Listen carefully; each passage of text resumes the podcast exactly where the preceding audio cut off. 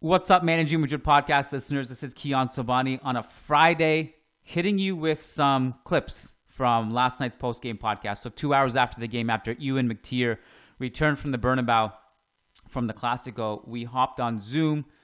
We broke that game down in its entirety in front of a bunch of patrons live on the call who joined us, and we did Q and A at the end.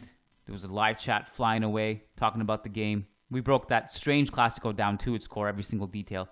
And if you want access to the whole thing, it's over on patreon.com slash managing Madrid. We do one weekly Zoom call together with Madridistas. We do at least two bonus shows, but you know, we're aiming for three bonus shows now over on Patreon. So get in on the action and don't miss a beat and get access to the whole podcast and also get access to th- today's mailbag that is going up later tonight. And we look forward to seeing you on the inside in the ever growing Real Madrid family. Thanks, guys. Enjoy the clip. Let's get it.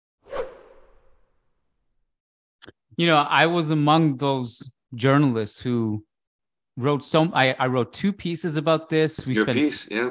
Yeah, we spent mm-hmm. two podcasts talking about this, and my whole thing was you got to give them a psychological blow this leg. Forget the second leg. They got players coming back the second leg. You have to give them a heavy defeat now, derail their confidence for the league. Even if you're not going to come back in the league, just make them think twice about it. Uh, and and try to use this as a catapult to launch yourself psychologically over them. And if you told me before the game that after all of that narrative that I was pushing and other people were pushing that Real Madrid would not register a single shot on target in the Clasico for the first time uh, since I forget the stat. I actually have it here. Uh, for the first time since 2010. One. 2010. The Mourinho 5 0, maybe. Maybe, yeah. Um, so if you would have told me that before the game that it would be the first time that Real Madrid wouldn't register a single shot in a Clasico since 2010 on goal.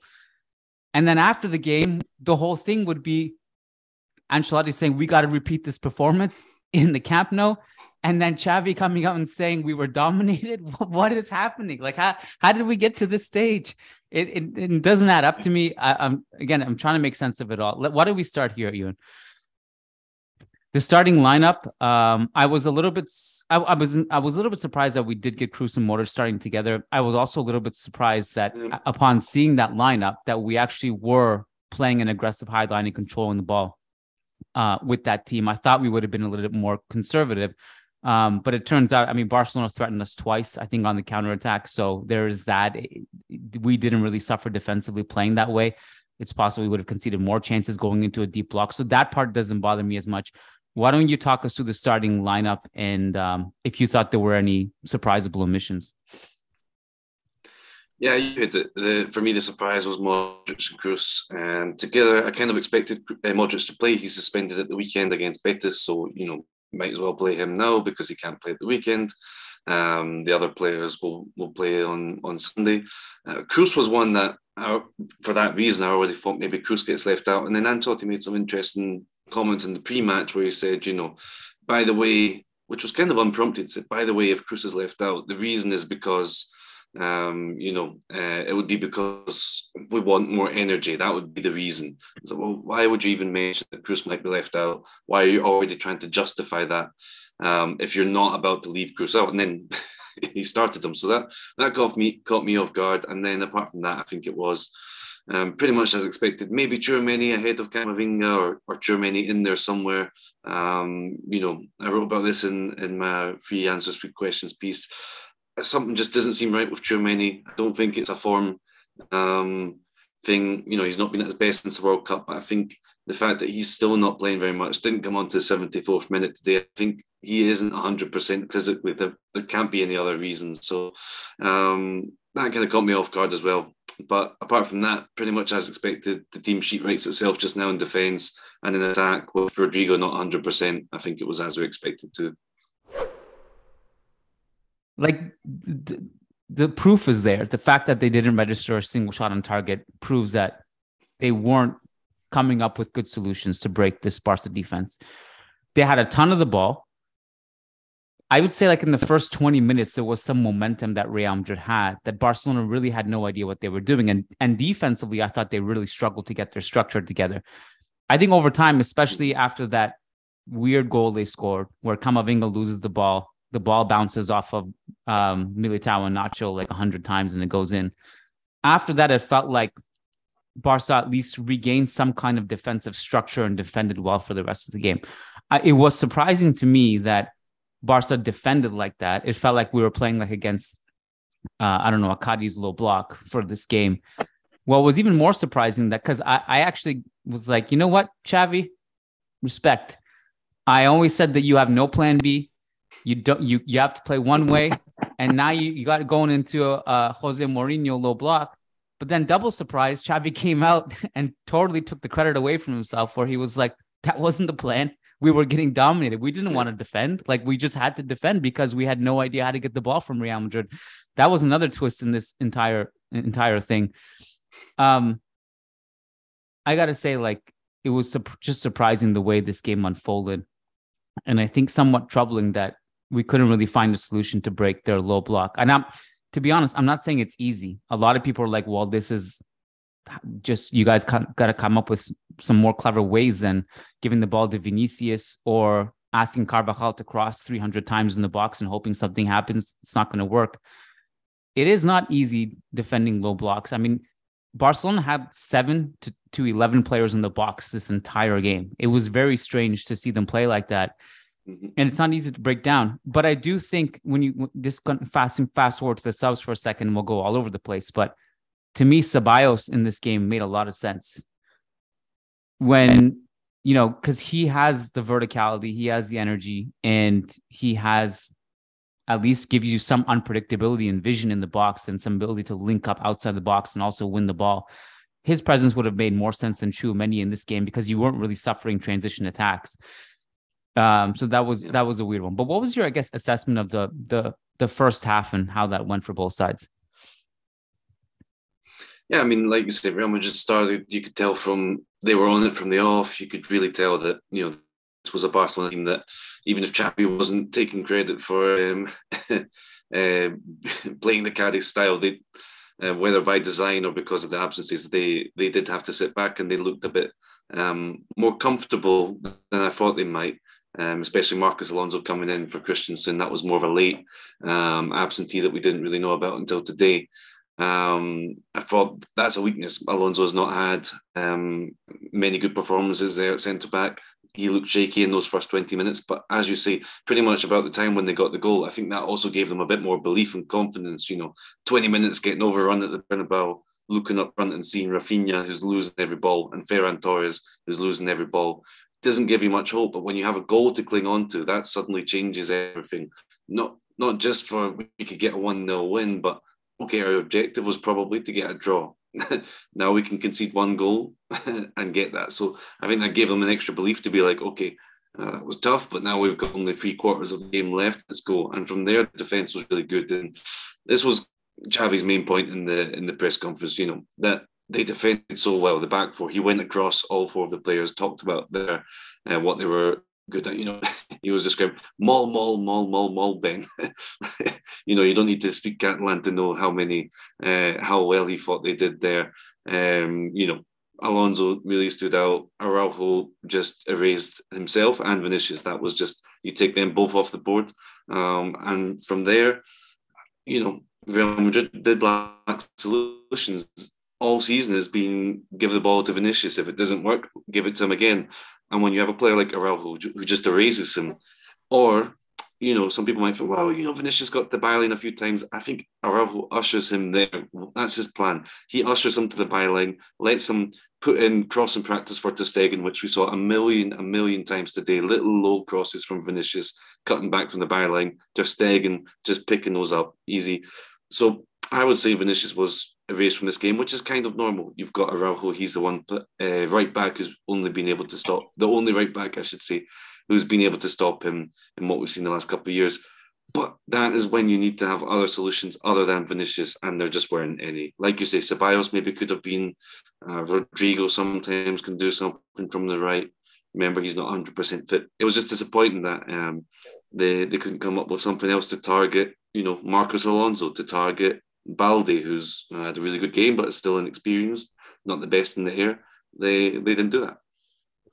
That I think so. Everything that you just said, I think, opens up an entirely uh, different, fascinating discussion because you know Vinicius versus Araujo. Like, I'm not surprised that Araujo had a great game. I think he's a fantastic defender. I push back on a little bit in saying that he's the only right back that has stopped Vinicius. I think there's been plenty. I mean, not stop. I don't know if stop is the right word, but there's been a lot of right backs who have defended him well. I mean, Reece James uh, in recent memory was awesome until he got injured. Uh, and then Christensen mm. was on the right back. I can't remember the exact order of how that happened, but you know, mm. that was one. You know, and then there's been right backs who have defended him well. Um, like like the Fresnedas. Um, you know, Foyth's, could, one that comes to mind. Foyth is a good one. games. There's been others that are just yeah. kind of slipping my mind right now. But I guess yeah. my, so. My I more meant is, that not not so much defend them well, but more like erase. Like that. That's not an option really. Like you, you know, um, erase himself and erase Vinicius. Like I've never quite seen it like that, where they both is basically ten against ten. Um, when you have that Vinicius Araujo though Real Madrid keep going back to it, even though it means we get to keep watching it time and time again, which to me is fascinating. Um, that Joe. Well, I think that's that's frustrating because Ancelotti has to know this going into this game that this is going to be something that he like. I wrote about this yesterday. We know that like even like when Araujo defends Vinicius really well, there's usually one or two moments Vinicius will get past him, and they're there are kind of consequential moments in the game that that's all it takes. But to me, that Carlo's job is to increase the volume of chances that Vinicius can get behind Araujo, and that is not going to be dependent on giving the ball to him and letting him try a million times. How you're going to do that is to free up space for him.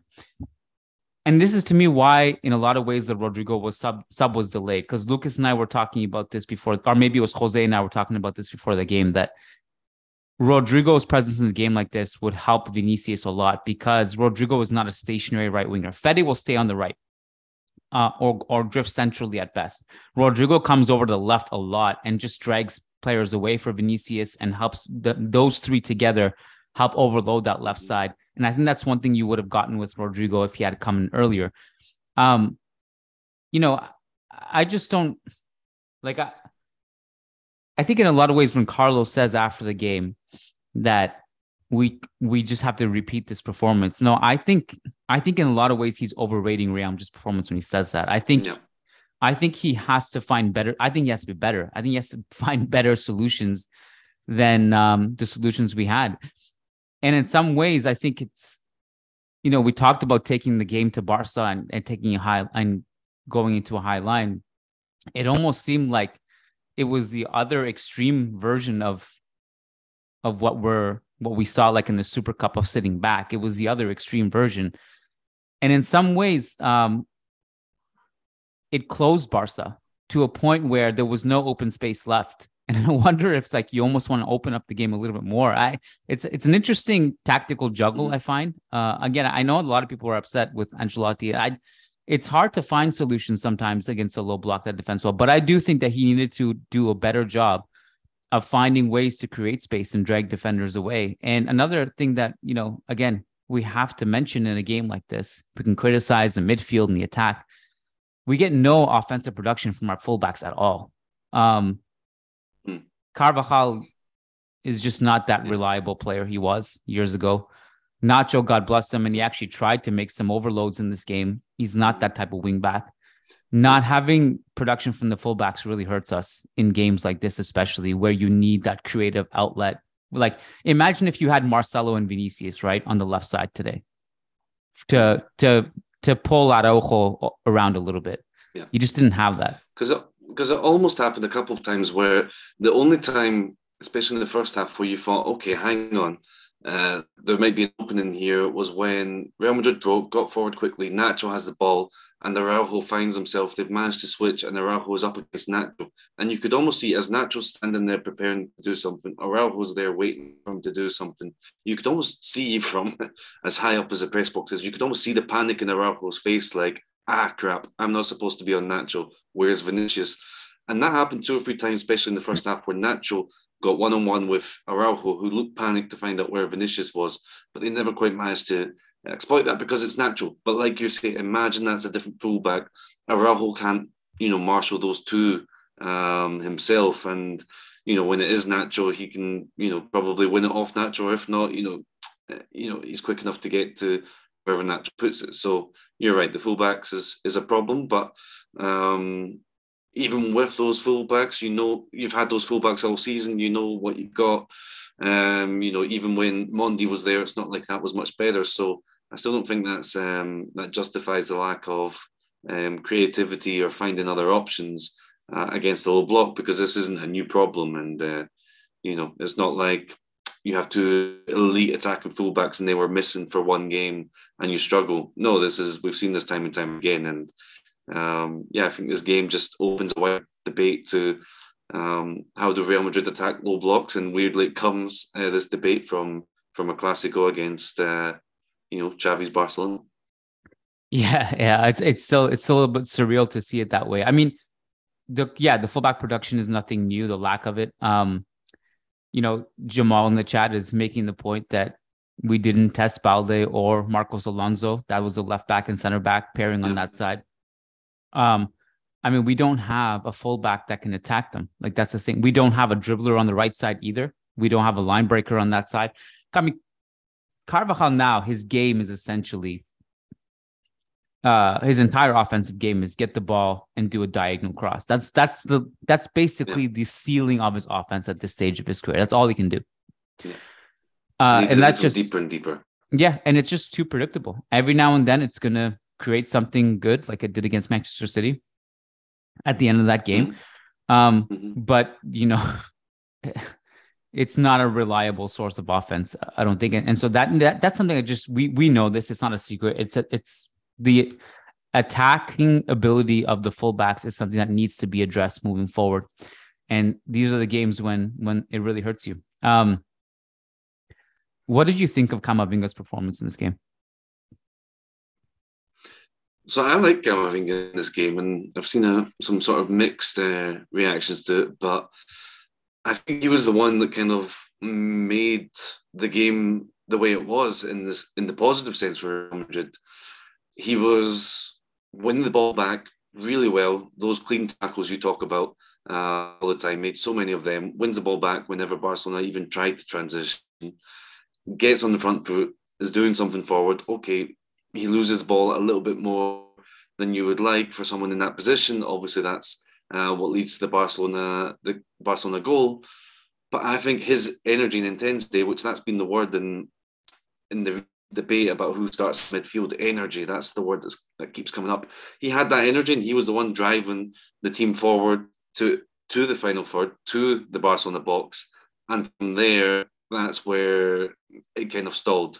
But I don't think it's Camavinga's job uh, to find out how to unpick a low block in the final third, especially when he's playing in the sixth row. So I think he did his job of bring the up, use your energy, get Barcelona pinned back, bring the team with you, and position the team outside the Barcelona box. And from there, that's when you expect your Modric, Kroos, Bios, if you were on the wingers, Benzema dropping deep to do something that unblocks that. So I can't blame Camavinga for the the lack of attacking output. And I think, you know, defensively, I mean, you know, apart from the mistake, eh, I thought he was perfect at cleaning up and, and launching a new attack. What did you think? Were you on the pro or anti Camavinga? Because I've seen both for this game. I mean, not in general. Um, I thought I was I thought it was a good performance, I, which I think was unfortunately tainted by the giveaway. And I and I think it's unfortunate that we tend to analyze and, and we, we really remember the bad stuff under a microscope. Because it can the bad stuff is so consequential and uh, that's just how it is. Uh, but i thought you know like up until that point like i was full of a praise for him. He was loose in that possession in possession in that moment. He was also loose in possession in another moment in the second half where barcelona then broke but uh, broke free. And then he sprinted and won the ball back and made, made up for his mistake. Overall i thought his tackling was really good uh, I thought he was making good decisions on the ball.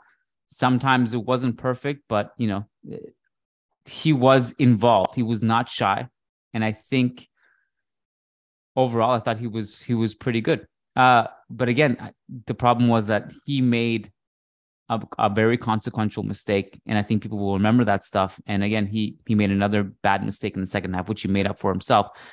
The other thing is his position. I thought was some people I think misinterpreted it. I didn't see it as a six. I thought Kroos was a six in this game. I know a lot of people said, okay, Camavinga's the six and he should play there. He shouldn't play there. Whatever debate on that is, is perpetual. I thought Kroos was a deeper player today, and Camavinga and Modric were getting up the pitch more. At best, it was a double pivot with Kamavinga and Kroos dropping in that zone, but I don't think he was in a single pivot today. And it was very interesting to see that Camavinga and Modric were leading the press in that first half. That that tsunami of pressing we had in the first 20 minutes, they were leading that, and Kroos was dropping back. Again, I thought Kroos was pretty good. I mean, uh, Camavinga was pretty good, and unfortunately, just had a moment that really popped, and and that was the margin of error today. But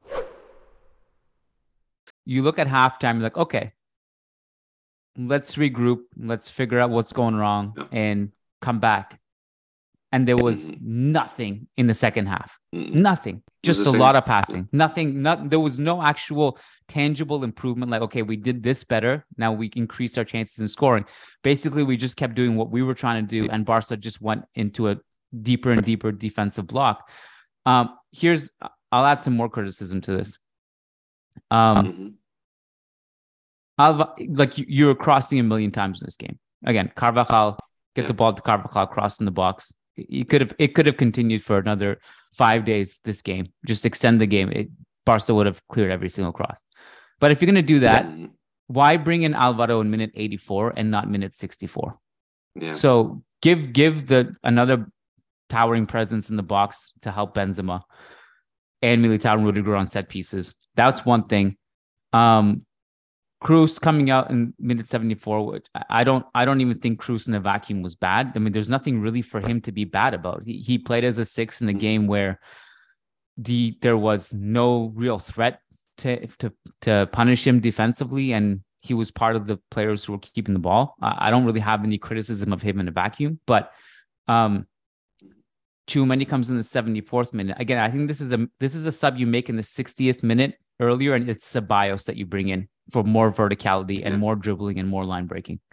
That that's another one. Because that whole thing was that whole sub was was a little bit strange and kind of threw Real Madrid off. I think for five minutes because basically you had, um, or I mean, sorry, the Rodrygo one even the Rodrygo comes in, he goes where Valverde was. Valverde drops into midfield where Camavinga was. Camavinga moves a bit more left and he's um, you know filling in more where Nacho was. Was Nacho came off for for Rodrygo, and it was one of these kind of subs that kind of, in theory, everybody knows how to play these positions, but you're you're changing it up in the middle of a game. And we spoke about this actually after the derby when Ancelotti changed the entire midfield at once, mm-hmm. and we didn't quite see if that back would have backfired or not because um, Atletico had the red card like a minute later. So, you know, um, scientific experiment hat. You know, there's different variables that explain what happened. With this one, it's you know, I think the versatility of players like Valverde, like Camavinga, like Nacho, that's great. But I, I, don't think you want to keep moving these pieces around in the middle of the game so much. We are criticizing him, to be fair, for not trying different things. He's trying something there. He's trying to move people around the chessboard to try and find different angles. I get it. But when you have Ceballos there, which is just a lot more of a like for like, simple substitution you only have to change one player. That would have made much more sense to me, even at the time of the Rodrygo change. Essentially, the whole premise of breaking a low block and how you do it is you have to try to get defenders dragged out of their position. You do that through runs off the ball, you do that through overloads, and you do that through a lot of of runs with your fullbacks and quick switching to like it's just quick movement, quick passing, and runs all over the field. That and, and unpredictable runs to drag people out of space. When when you have Carvajal as your right back and Nacho as your left back, it's it's a kind of bit of a crutch in doing that exact thing. And that's a, like I, I mean we didn't talk about this even, but there was that period where Camavinga actually played left back in this game. I actually think like of all games to for Camavinga to play left back, in a game like this, it does make sense because you're not getting tested too much defensively in transition, and you can get away with gambling at putting Camavinga up the field to help in that scenario. I don't really remember many noteworthy moments of him getting in the final third, but um, but you know, maybe they were there and I just missed them. But uh, you know what like you need and i'm not saying he is the solution at all but you need the, the profile of like a vinicius tobias in games like this. And i have criticisms of vinicius tobias. I'm not saying he's ready or not. I'm just saying because like I, I, tweeted about this after the last castilla game or the uefa youth league game which was i think yesterday. Um yeah. he's kind of like he is in in some ways like his namesake vinicius junior where every time he gets the ball he has to just dribble like I don't care. Like there's eight players, one player who's and where he is, and he has to kind of like he just always dribbles, and that can often be he dribbles into trouble. But sometimes he also gets past his man, he dribbles, gets into the box. You need someone of that profile, I think, in games like this.